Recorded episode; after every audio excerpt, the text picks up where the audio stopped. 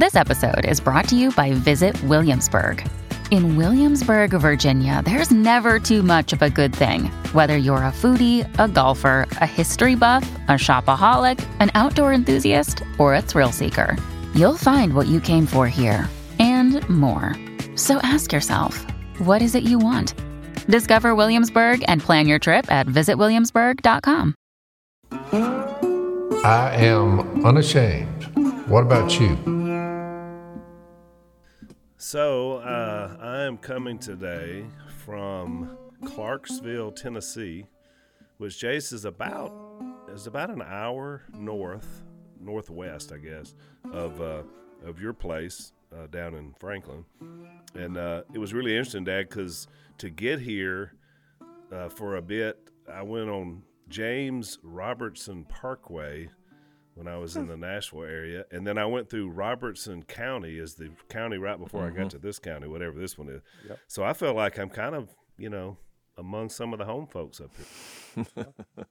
I've actually looked into that. I'm thinking about going up there and metal detecting it, see if I can so- find I something. think there's a lot of our roots in Tennessee. There, there are. We came through here. The James, the famous James Robertson is definitely in our lineage. Yep. Uh, but you know what's even better, Jase? Look, I found a uh, here in Clarksville. There is a Black Rifle coffee shop, like a hmm. a store. So I, I stopped by this morning. So I got my double black diamond. I mean, I, I really feel very. I mean, I, I feel like I'm there, but I'm here.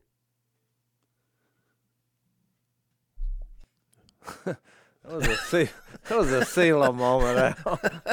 I mean, I, guess that was so earth shattering. It just causes you know, Well, pause Phil, in the proceeding. Phil, Phil looked at me, looked him like, No comment. I don't know. You're drinking So- the same kind of coffee, so you feel like you're here. Well, I just feel like I'm the there, but connection, I guess. It's, you know? uh, it's, I'm surrounded by Robertsons. I'm drinking Black Rifle coffee. oh, good. I-. I'm at the uh, Trenton uh, Crossing Church of Christ. You know, it's kind of our, our roots and our heritage. So I spoke here last night to a group of Utes uh, here, uh, several hundred of them, and it was really good. They were excited about. Of course, we had a bunch of podcast listeners. Some of them drove from Kentucky. I mean, anybody within a couple hours drove to be here yesterday when I spoke at this church, and they let me do it. So, Jace, last night I was late to the proceedings because they had like some some um, music groups and stuff like that. I was late to the proceedings because we got down to the fourth quarter of the Kansas City uh, versus uh, The Bengals. Joe Burrow, the Yeah. Bengals. Yeah, and uh, I was so into that, I was like, you know, I know I'm late, but I, I can't leave. I'm not gonna be able to leave until this is Man, over. I was I felt like I was watching the LSU national championship game. I, I was up there, which you got to remember the Chiefs. They have uh, Clyde Edwards Helaire and uh, Yep, the Tyrann honey Mathieu, the, honey badger. but there's something about Burrow.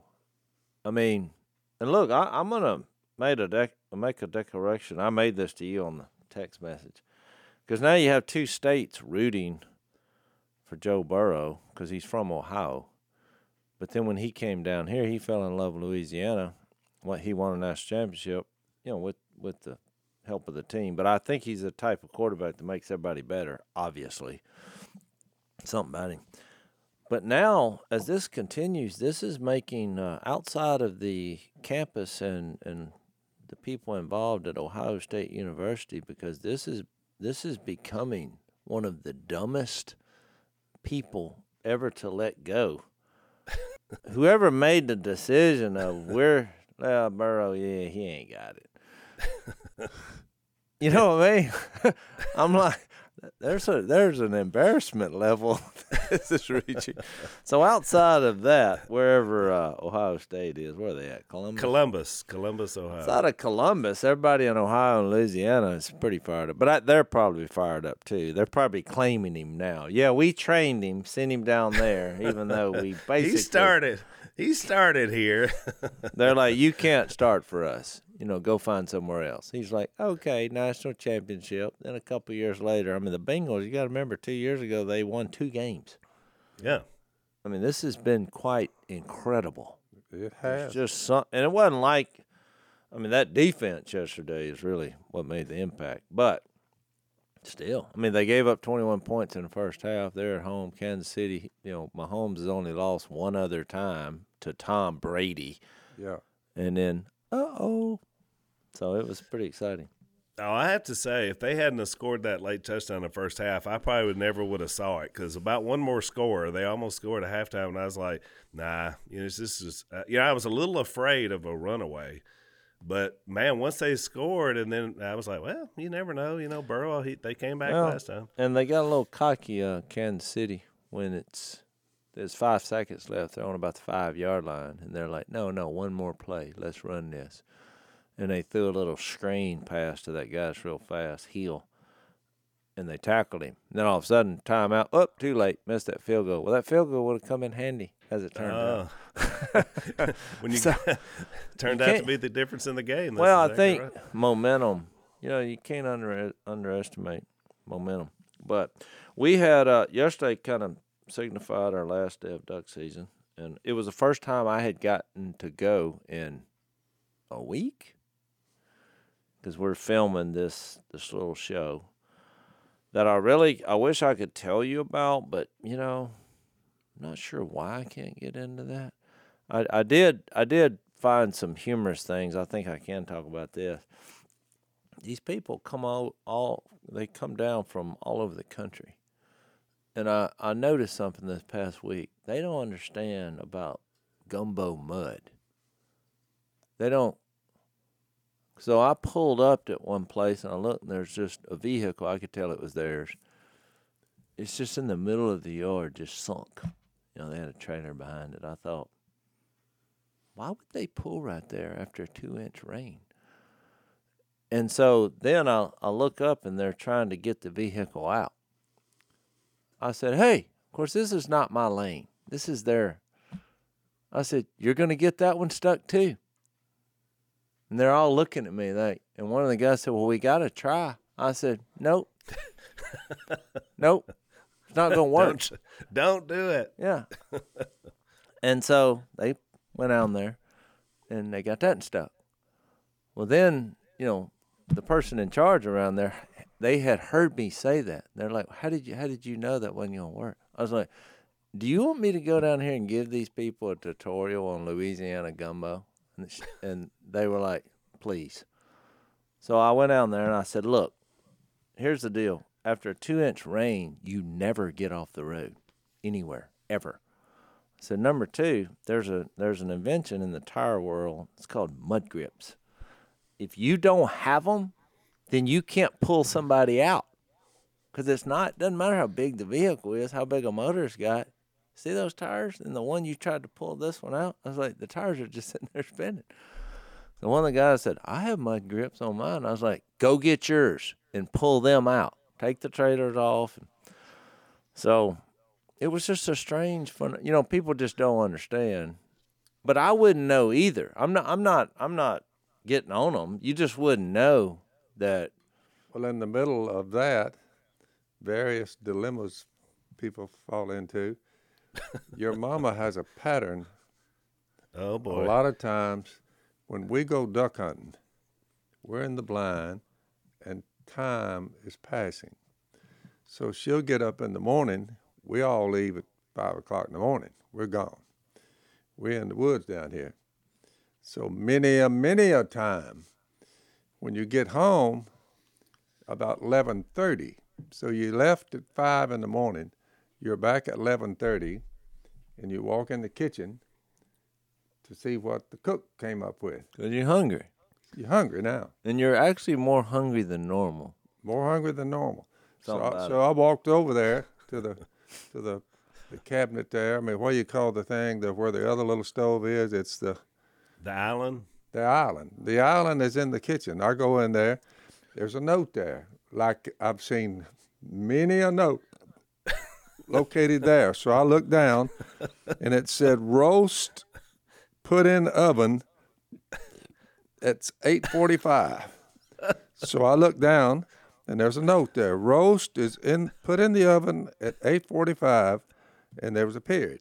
That means whatever time you have when y'all usually roll in, usually between 11:30 and 12, So three hours on the roast. What is Yeah. the what is the Yeah. cooking time on a roast? about three hours. Okay. So I, I looked down there. I said, "Hey, Roast all and right." gravy. That old stone me. I said, "Let's." you get put in the rice roast." in, or does, the or she I did? said, "I'll tell you what. Let's get the roast out, and we'll just see how the roast cooked, and then we'll, uh, you know, put any sides we need." Stone. I said, "Get that roast out of there." So he gets his, you know, it's keeps it burning your hands. What do you call him? Pot holder. pot holders. he goes in there and he get the, he reaches in the oven, he pulls out a big old bo- thick, thick, thick boiler, you know, roasting pan. So he, I, I, I got a butcher knife in one hand and a fork in the other. I'm just fixing to kind of cut into it. Well, he sets it down and he reaches and he takes the lid off like this. He takes the lid off, Those, Presentation. for those listening, he's and I'm looking, taking the lid off. I'm looking, and for about five seconds, Stone didn't say anything, and I didn't say anything. I'm looking. Didn't turn the oven. Lo on. and behold, the oven was on Oh, when he took it off, and but no but he- roast. there's no no, roast, No roast. no roast, Just an empty pot. empty pot, and it's hot because it's been cooking, just sitting there in the oven for three hours. at 325 degrees three hours. So I'm looking at it, I'm speechless. I said, "Well, where's the meat?" so Stone looks at me and said. I don't get it. I said, I don't either. We looking around. Was it like a clean black pot? It Clean didn't- black pot. It's Oh, so she one had of them never big put it iron in there. pots, and it's just got a lid on it, and but there's nothing in the pot. Yeah. So I look around. I thought maybe it evaporated. so Dad, you were the opposite of Arby's. You have no meats. I have I have no meat. So I'm saying, well, what could have happened? So I looked over there if there's any more pots. I said, which one has the roast in it? So I look on the stove over here, and I pick the lid up. It's been browned. The potatoes are there. The carrots are there. It's been browned, but it's just sitting there. Oh, Wrong boy. pan in the oven. Oh boy. So I'm just getting you ready when when your woman gets about in her about she's about a year behind me. When your woman gets in the 70s, make sure you check the pot before you put it in the oven. That way you get your meat in the oven and Yeah. So what do you do there? Do you put it just in the oven now? you put it back in there and you wait another three hours before you eat it. Go take a nap. Eat something to tide That's you a up. first. I've never had that one. I've never seen that one before. Have the oven on, have the pot in the oven, but but the other one is the one where the meat is, and this one is empty. So what did Mom say? I mean, because I called she- them up so I because I thought it was a pretty funny thing. I called them up, and when I told my woman what happened, she's telling the two women with her, all of them, you know, going up in years, but but uh, Brown, you know, Lynn Brown. But when she was she was giving them what happened, and every time she'd tell them something else, they'd just. I mean, they were cackling. I mean, they laughed. So who, who did she blame it on? Because I'm sure she blamed it on one of her Miss handlers. Kay said she had the roast all prepared, salt and black pepper, browned in the oven a little bit on a little olive oil, whatever. We had the carrots and potatoes, and she said she told Lynn to put it in the Uh-oh. oven. Uh-oh. Uh-oh. Picked Lynn picked up the wrong pot. I think I could have uh-huh. told by the weight, but anyway, she grabbed the wrong pot, put it in the oven, and cooked the pot for three hours, and nothing in it. Well, Well, which the- goes back to you have too many pots, which gets into the hoarding issues again. Yep, it happens. So Well, and also at mom's age now, she has a lot of helpers because she's not supposed to be picking up heavy stuff, and so she's got you know some issues. That's so every time you add in another handler, you uh, also add in apparently the uh, the propensity for missing the boat there. The so. good news is not one, no tempers flared over that. It was just a big laugh. We all laughed, uh, and that was about it. Well, I'd, uh, let's take a break. So, Jase, with all this, you got filming going on the show, doing the podcast. How are you sleeping these days? Are you sleeping well? I'm sleeping fine, just not in large quantities of time.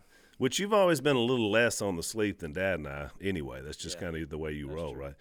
Well, one of the ways I know you get a good night's sleep is because, like me, you sleep on a Helix mattress.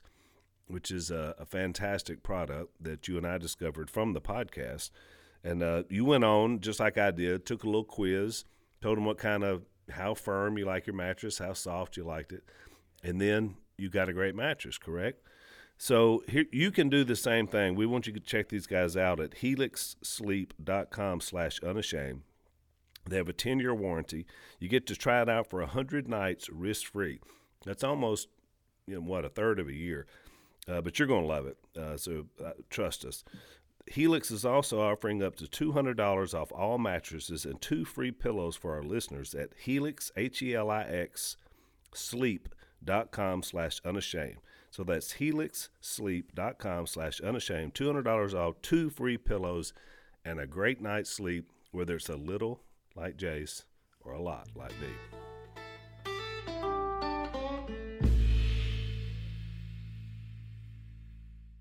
I'd have to say, Dad, that that especially as you've gotten older, you and Mom, that you guys have put a principle out in marriage, and you talk about it some. That's really important, I think, for anybody's marriage, and that is to have a sense of humor.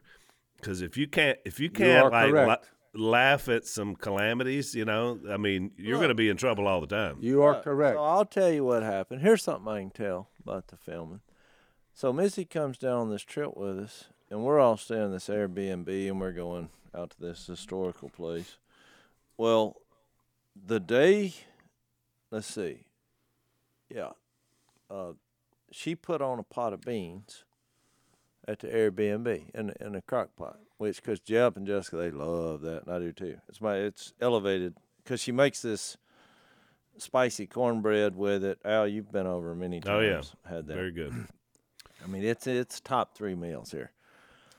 Well, during the day, somehow or another, they order lunch for you. These TV people, and mine got left out.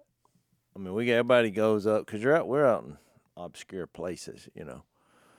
So there's they look around. They're like, nope, looks like you got weeded out. So I'm like, Oh well, boy. I'm going back treasure hunting. So I took I just take off while they're eating lunch. So I worked up an incredible hunger.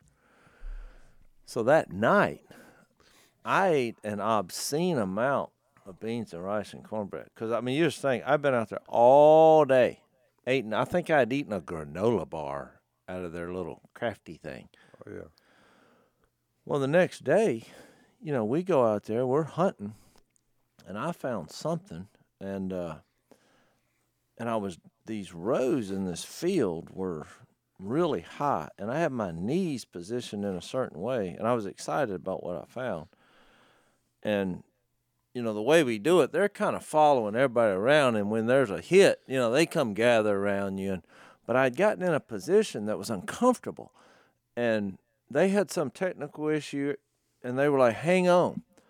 But the longer I sat in this, I felt like a, a human, uh, what are those things? Uh, back like and the forth, back the and forth. hummingbirds, like the bird that goes in the No, a seesaw is what I was Oh, thinking. I was on this row and I was going like a seesaw, and my knees started hurting incredibly bad. and I thought they were like, "Hang on, hang on," and I was like, "I can't hang on here." And so when I I elevated myself just to get some pressure off my knees, I'm not kidding. It sounded like a bomb went off because I had eaten all those beans night before, and I couldn't help it. It was uncontrollable, and it went on for like a long time. I mean, like, I'd say 45 seconds. It was a, and I kind of got tickled about it. I've never heard a lower bowel tract to last that long. Problem. That's what I'm saying. So I look around. Hey none of these- none- hey none of- Jay's dad can count on one hand. Well, right. one hand Phil, all the times. You have superhuman power when it comes Yeah, to but the I've lower. never been teetering out there on a, bu- a row. row. I, I'd have just made myself comfortable. I mean, what are they tell you what, it was so Don't move. It was so crazy that I actually thought I have found there's some yoga instructor out here somewhere who would die for this positioning. Oh yeah. Because I mean, I have figured out a way to relieve the inner gases that have been trapped. So look, none of these people are laughing because they're taught you never like laugh. You never. We weren't filming. We were waiting on a technical issue. Well, I see this this body over here just. and there was actually no women around me at the time, so it was it wasn't like I was being rude in front of you know mixed company. We're all men here, and it was We all do uncontrollable. it. Yeah, I Yeah. could have. it. So I see one person kind of in the sitting position, just moving. And I look, is the sound man. And then it hit me. I thought, can you imagine what that sounded like in his ears? he- and, he, and he got tickled and he just couldn't quit laughing. And I thought, and he's like 50 feet away. So he's Yeah. not experiencing. Well, here's what's weird. So I went back down to the position where they want him, and they're like, "Hey, hang I'm on. guessing, but he was out of Los Angeles, California. I'm not sure where they're from, Phil, but Oh, you can tell. stop. He couldn't stop laughing. and so when I rose back up, same thing. It was just like the exact replica. It just and I thought, does this have something to do with my age? Now, when I said that, everybody lost it. They all, and I thought it's okay to laugh. And let's just stop and have a laugh. But Yeah. I mean, I don't know where I was going. with that, Byproduct. I- I was- it's a byproduct of brown beans. Too many beans. That's what it was. many beans. And I got in a contorted position, and it just there was nothing I could do about it, you know. Yeah. But then when we got back home that night, well, we all laughed about that, you know, for for ten minutes, because I thought it was embarrassing, but I couldn't help it. What could I do? Well, the difference, I mean, I'm not, my company doesn't produce that show. If I'm producing that show, I'm like, you run that. That was hilarious. That would have been so funny to have on the show. I mean, I realize it's lowbrow I mean, humor, but, uh, you know. It is lowbrow, but I wasn't. There was nothing I could do about it. Well, that's what I'm was saying. It wasn't like you planned it. And like if you heard it, you would have said, "There's no way someone could do that on purpose." That's why it was. Cut. But I'd been down so long, and it had just created the perfect storm. And there it went. Uh, the travails of being a sound man. Yeah, that was you know- funny because I thought, boy, he's got the best. Did you ever say something to him after, like once it was Oh over? yeah. He's like, what did he say? He said some, you know, he made references I wasn't familiar with, but it was like it was a C four. It sounded like a C four explosive went off, and then it just the echo just continued and continued and continued and continued. I was like, hey, Hey, leave it to a sound guy to have a weird way to describe somebody farting. This is I actually said, well, you know, it was a bomb of sorts. well, uh, I was hang gonna. f- hang on, James. Before you go there, I, I wanted to mention because we're going to wind up in 1 Corinthians 7. Uh, but we got about a week left on our uh, blazetv.com slash unashamed. Uh, we're doing this new, and by the way, I talked to a lot of people up here in Tennessee that are listening to the podcast that love it. A lot of them uh, have subscribed, so they're loving the Unashamed OT, which is basically another hour of content a week. Uh, we do a bonus segment uh, for each podcast, and we do that on blazetv.com slash unashamed. And you still got about a week if you want to sign up to save $15 off a one year subscription. So, what you do is uh, until February 7th, use the code MORE UNASHAMED, M O R E UNASHAMED. Uh, and that's going to save you 15 bucks on a, on a yearly subscription to be able to get the overtime. So, and, and not only do you get overtime, you get their whole network. So, like all of Dad's in the Woods, all 800 episodes are there if you never got a chance to watch that, along with all their other content. So, it's a good deal. Uh, we encourage you to do that. Blaze is uh, obviously the reason we're on the air. So, I wanted to mention that. Go ahead, Jay. No, I was just gonna say. Uh, so I don't know why I get a little nervous when when Missy's on the podcast or you know on the show. She's coming on next week, by the way. so, you got a week to get nervous. See now, how come I don't know that? Well, why wouldn't because she? Why wouldn't she say, "Hey, I'm coming on the podcast"? And she didn't I say a word. I think she's wanting to. s- I think she's wanting to surprise you. I probably ruined the surprise. Gee whiz, you did. Well, what I was gonna say is because this chapter that we're that we're in, I told y'all before we started. This is a difficult. This is a difficult chapter for me. I, I found it very uh, unusual. Let me put it that way. Uh, that when it gets to marriage, with all the text about us being the bride of Christ, you would think out of all the uh, an explanation on how to behave yourself when it gets when you you have this powerful sex drive at a, the younger at the young young age of 18 or 20 when marriage starts coming up you know as a as a as a pattern. For the matters you wrote about how about this opening line out on on the, the, the way to have a great marriage it's good for a man not to marry Well, I mean, we're fixing to we're fixing to have a discussion of marriage, and the first thing out of out of the out of the Apostle Paul's mouth is, uh, "I'm going to talk to you about marriage." You know what? It's good for a man not to marry.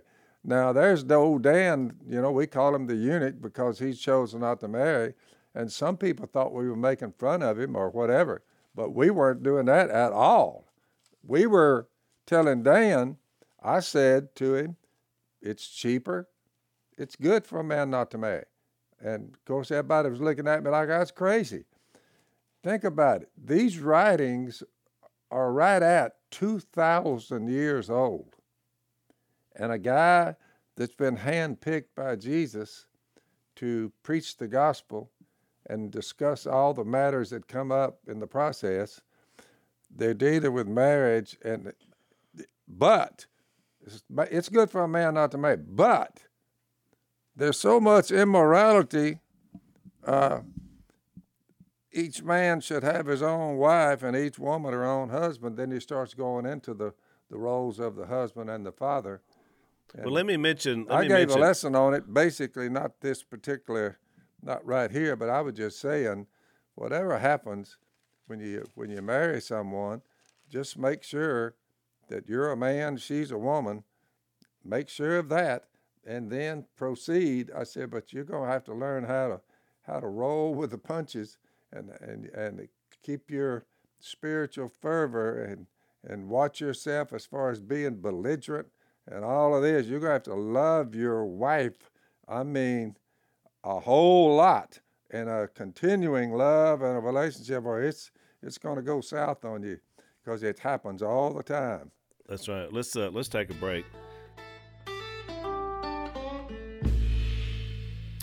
So uh, we've talked a lot about pro-life here lately because uh, we just did the big march up in D.C., which was amazing and fantastic, and we got some big cases uh, coming up this year. One of the groups uh, that was a sponsor of the big march, but also as a sponsor of our podcast, is a group called Forty Days for Life. And uh, Jase, when one episode you weren't on, we had uh, the uh, the CEO of this organization on the podcast with the mom and dad and Lisa and myself really good group, uh, help a lot of people. Kind of one of those frontline groups in the in the fight on abortion, and so we love what they're doing. They've got uh, they've got centers all across the world, which is fantastic, and they've come up with a new resource, uh, which we are super excited about, and it's the quarterly magazine is what it's called. So this idea is that 40 days is about fasting and praying for life. And so they've got this uh, magazine uh, called Day 41, which is free. And you go to 40daysforlife.com slash magazine uh, to be able to get this gift and be a part of their ministry.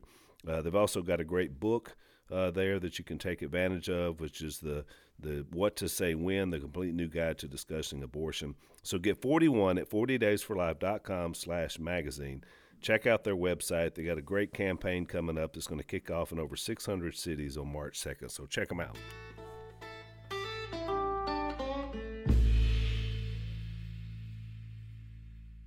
So right off the bat, I mean, as far as an overview, it is an interesting text, and and I know Jay says the theory he's going to tell us about. But let me mention, since we're in that first verse, that it, and I did a little bit of we we talked about the Greek study, but I, did a little bit of look at the Greek on this because in the margin of your NIV, that same passage says it's good for a man not to have sexual relations with a woman, which is a little different take than saying it's you know it's good for a man not to marry because then he comes back and repeats that same thought. Here's what the Greek said. Here's the exact Greek interlinear. If you just took the Greek words in there and here's what it says in the Greek, it is good for a man not to touch a woman so in the original language, that's what Paul said.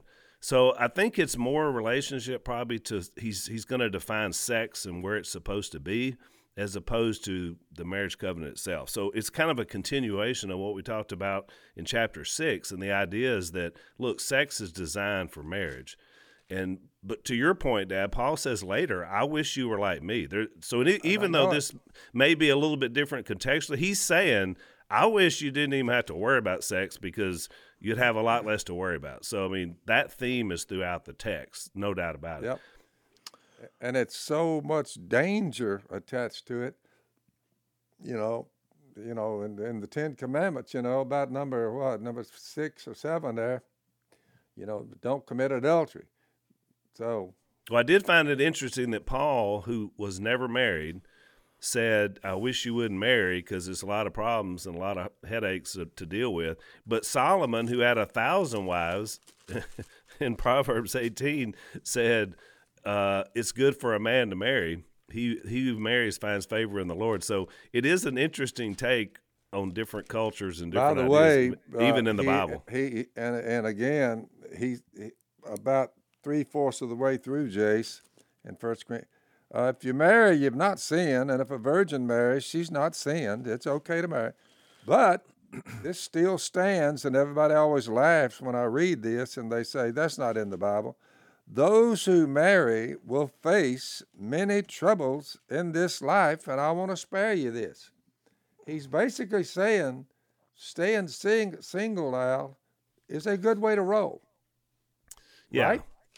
That's right. And and again, I think the thing that just now let's do an overview of the whole chapter. And Jason, By the way, your- that's seven. That's seven. Well, Uh, before we get too far down this rabbit hole, I, I, I just wanted to say, I mean, this is the first phrase which neither one of you mentioned, which I thought was interesting, because he says, "Now for the matters you wrote about."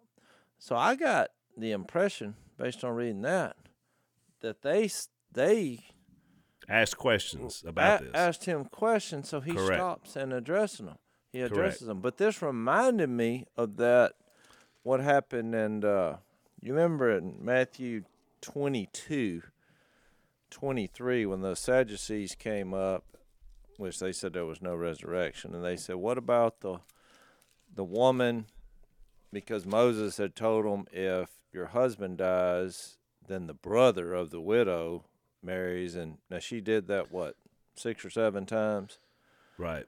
and then at the resurrection well whose wife should, should be they they came up with a scenario to try to trap jesus from the old law saying well you know if this resurrection is going to happen how will which husband? That wouldn't make any sense. So there's no resurrection. That was kind of their deduction.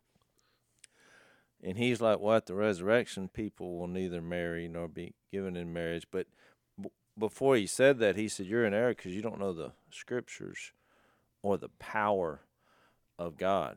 and I feel like the reason that reminds me of this is because they evidently, after you read this chapter, you realize they asked him every question under the sun about marriage. That's right. And well, what if?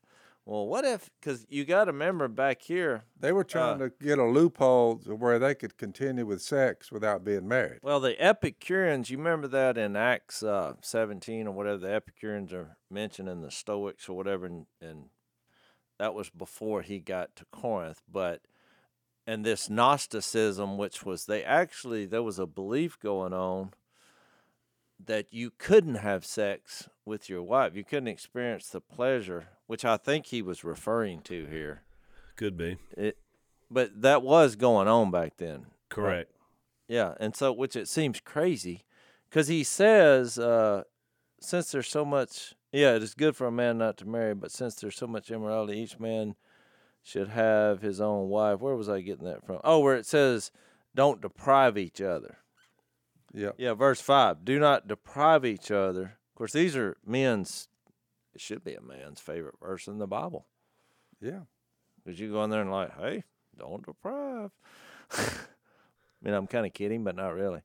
So what I was going to say is, when you think about it, all the different scenarios that you could do, I, I keep giving the big picture of this whole letter to the church at Corinth because the backdrop is you have the thousand prostitutes going out working the streets.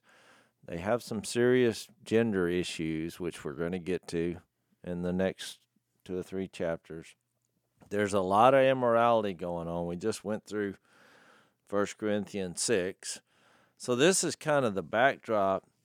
And so I thought, big picture, when you think about the plan of God, the plan, God made, if God is truly creator of all people, and he made them male and female. If you go back to Matthew 19, where you reference the eunuch reference, where he gave the same discussion about marriage, he said some are eunuchs because they were born that way, some have been made that way by men, uh, and others have renounced marriage for the kingdom of God. I mean, that seems to kind of mirror what Paul is going here, going with here to the Corinthians. But he also, in in Matthew 19, Jesus gives this foundation. He said, God created them male and female.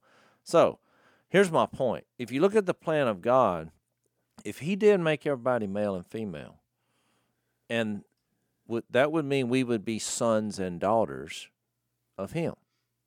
And so when we're, and it mentions that several times in these letters about us being the sons and daughters of God.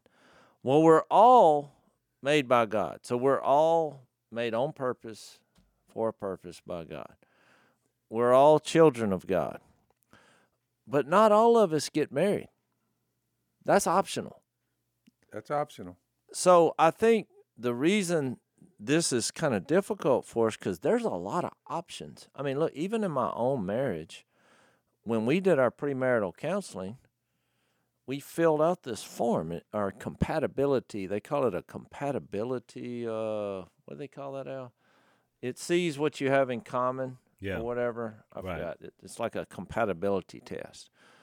Well, I was curious because I thought, at face value, I don't feel like I have anything in common with this woman outside of Jesus. So I was curious on what they were going to come up with. So when H- hang on, you... Jase. Jase, let's take a break. So we, Jase is always talking about stock market, uh, which is one way to invest. Another way is real estate, uh, which is healthy. I think probably when you say Jase to have real estate as well as uh, stock market and you, know, you got to be diversified. Diversified.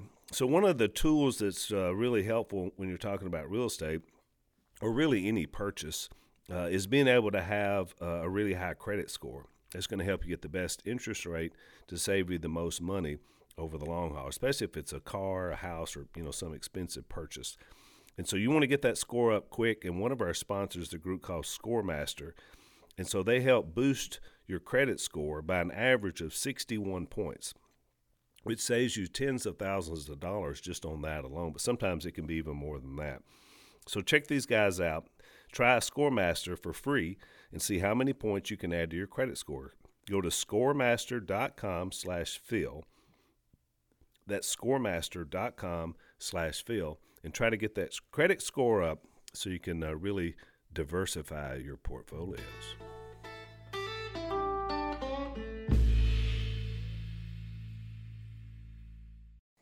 So you mentioned uh, one of your mentors mentors who was my premarital counselor, Carl and Barbara Allison. Yep. Well, I kept asking him about it because I was curious. I said, "What about the compatibility thing?" And he kept putting it off, kept putting it off. I was like, "How long does it take to get results to you know?" Compa-? well, the bottom line, he was putting it off because it was, it basically said you two incompatible. do not need. Yeah, you're incompatible.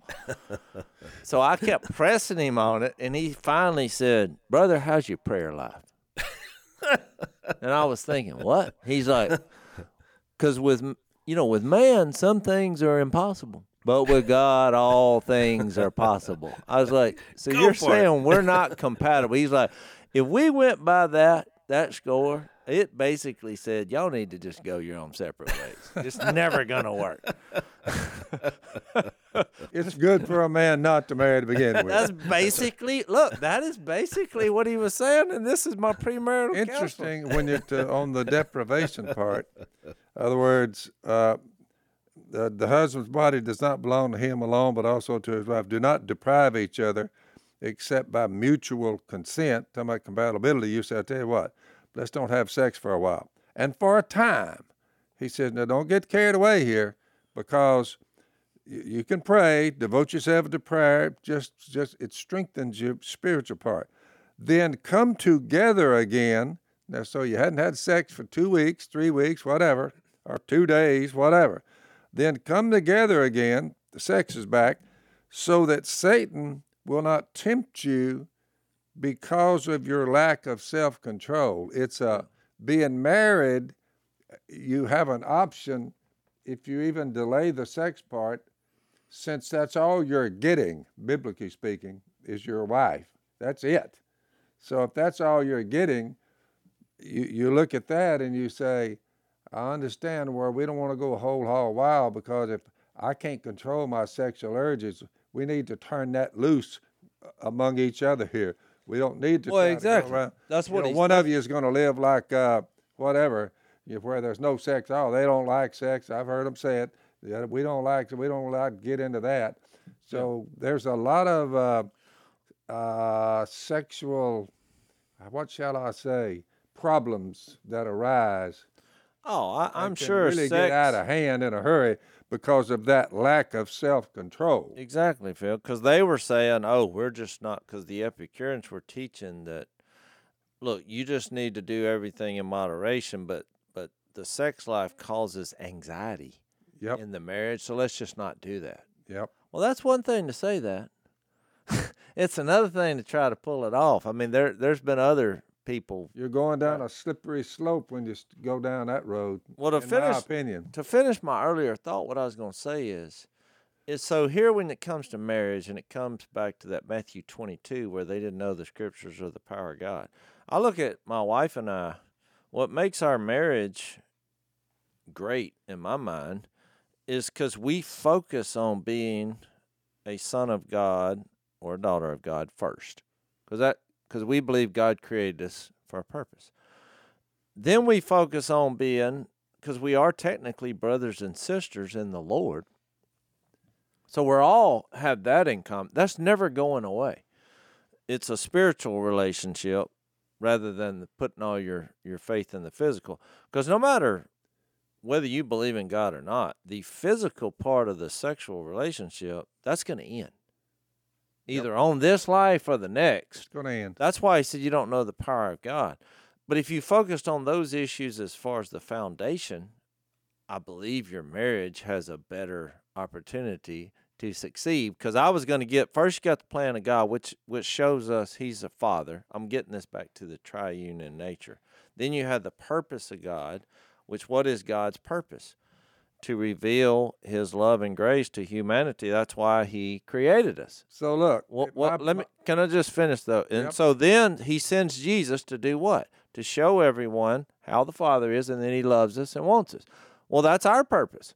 So my wife and I, the reason we came together to be married was that we were going to be a team to go out and do God's purpose, which leads to the third thing, which is through His power that happens, which then gets into the Holy Spirit.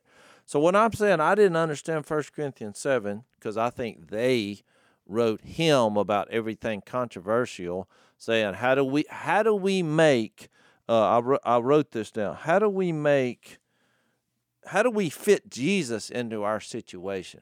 And where I think they missed it was that you take your situation, his reference, and you give it to the Lord Yep. there's a totally different perspective in doing that because all these situations can be different but it's a matter of priorities just saying oh well fix this how do i fix this how do i fix that when we're out there supposed to be doing the purpose of god that's all i was just going to say I would simply say that there's no way to really get a good handle on this except by one one thing.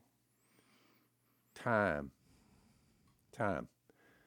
Now you you guys, I call y'all the young bucks, but but both of y'all getting gray whiskers. What you'll find is now y'all are in your what your fifties. 50s.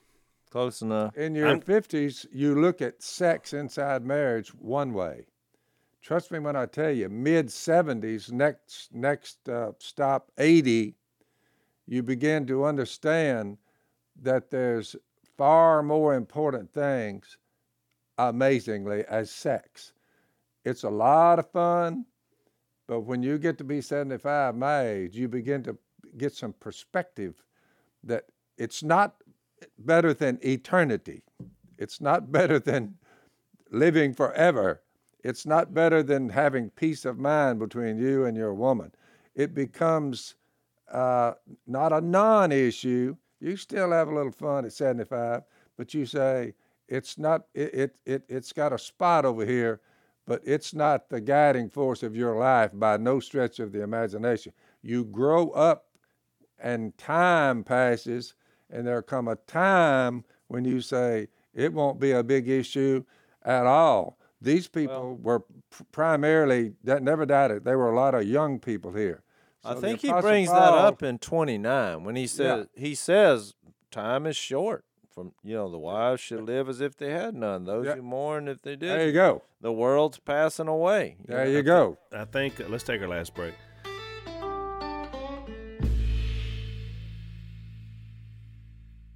I think that's the point. Uh, I want to comment on a couple of things. So, so one, uh, Jase, you're right. We're, we're basically trying to interpret a letter where you only got half of the information. We didn't get the questions, we only got the answers.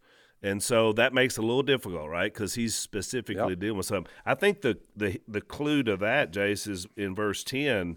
He he says, "Not I, but the Lord," and he was quoting what you talked about, Matthew nineteen, what Jesus said about divorce and it's better to stay married. And then from verse twelve, he says, "I, not the Lord," meaning to me, he's basically saying, "Here's my advice." On how to deal with these specific situations that you sent me. Now, Because Paul, Jesus Jesus didn't handle it in depth. Well, he didn't No. specifically Right. say it, which He is just- why. Look, which is why I went through the big picture. I mean, J- Jesus was more worried about the big picture. Something where everyone is involved is that you have to acknowledge at some point, every human being, on where did I come from?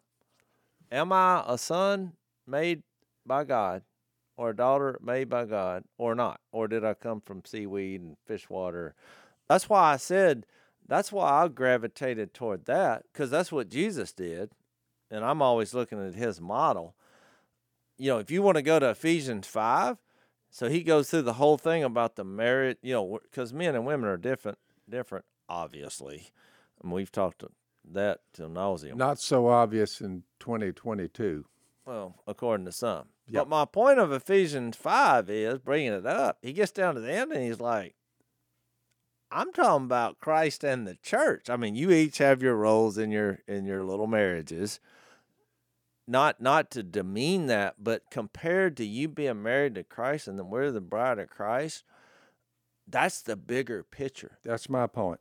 Yeah. What? So, So, so, to prove your point, I think it's right there in the text. So, in the end of chapter six, you remember when he was talking about sex immorality, he said, "You, your body belongs to the Lord." For that's, in other words, your body is His, and He is yours. Remember when he said that when he was talking about that's you don't unite. With Well, I think it was like that he was basically presenting this scenario where the prostitute is competing with the Lord for your body. That's right. It's a good way to look at it, I think. See, a lot of other things too, Al, while you're there. Uh, you two, there you are, Al, and here you are, Jase, and there's more, family group, but you're the result of sex. You, you are its result. Well, thanks for clearing that up.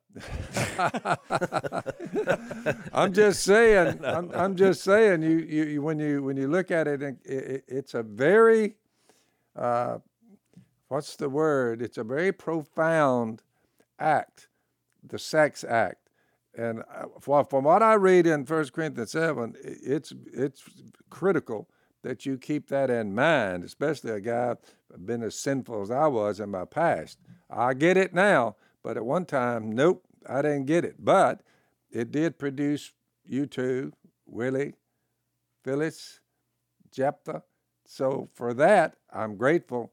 But time, as the time passes, your relationship with each other as a family unit far outweighs the way you got here. which That's by the way, that by the way, that your to your point with Phyllis, who was is the product of an affair, but at the same time, she is a gift to not only us but also to the world. Yesterday, she was in Even Mis- that can turn out good. That's right. Yesterday, she she got to speak for the first time in Missouri, and it happened to be on the two year anniversary of when she found out that she was your daughter, and she shared that very thing. And so I was so proud of her because she, sent me- she sent me her speech. But I thought, man, look at the value of her life throughout her whole life. She we didn't know her till she was forty four. But Yep. that, to your point, that does produce procreation is obviously a big part of that. And and just to close this out because we're running out of time. So Jase to that point about the body, you know, belonging to Christ. When he says in verse four of chapter seven, the wife's body does not belong to her alone, but also to her husband. The same way the husband's body does not belong to him alone, but also to his wife. I think he's piggybacking on the same alone. thought that you mentioned. Yeah, he That if we understand that we're a part of the body, we're of almost. Oh, there you go. He's back. We lost you for a second, Al. So when we're whenever we're connected to the body of Christ, which is what he said, that's why you don't want to bring in a prostitute, something outside of your relationship with Christ. He follows that up by saying, even when you're married, two become one flesh. Therefore, two bodies become one. The wife belongs to the husband, the husband belongs to the wife. And so even in a physical realm, he's saying you treat this just like your relationship with the Lord. Exactly. That's why I'm a big proponent when people they use the Matthew 22 and they're like, "Oh, there's no marriage. You won't know your wife in heaven." And I'm like, "Oh, sure I will." It's just the physical aspect. It, there's no longer any need for that. But look, she's been my best friend, my sister, and a daughter of the Almighty, and we've been working together. We've become one. What God joins together, let not man separate. I mean, it just it evolved through the Spirit of God into something that He's using. I'm 100% sure that I'm be fully aware that she's my wife in heaven, just not in a physical way, but in this what special way that God, uh, you know, is Again, using. all it takes is time. Right. Time.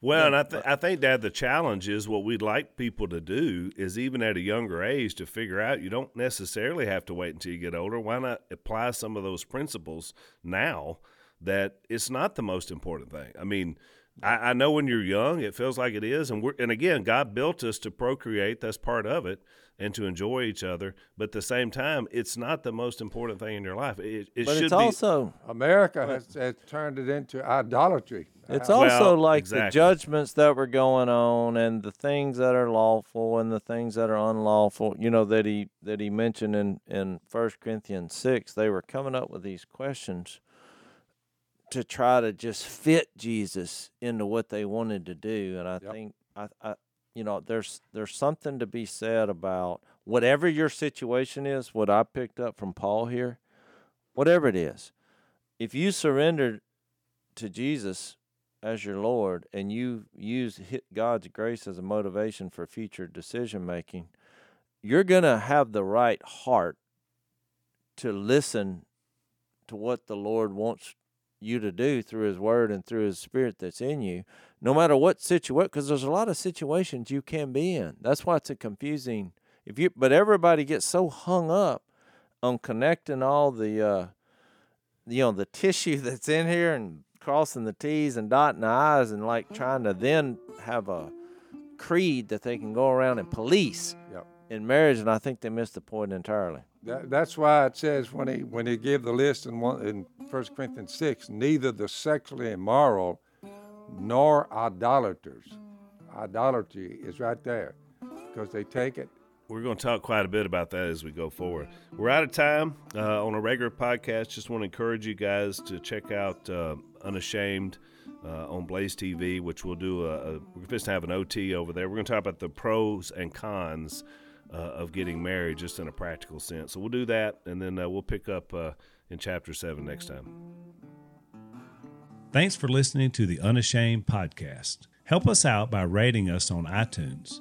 And don't miss an episode by subscribing on YouTube and be sure to click that little bell to get notified about new episodes. And for even more content that you won't get anywhere else, subscribe to Blaze TV at blazetv.com slash unashamed.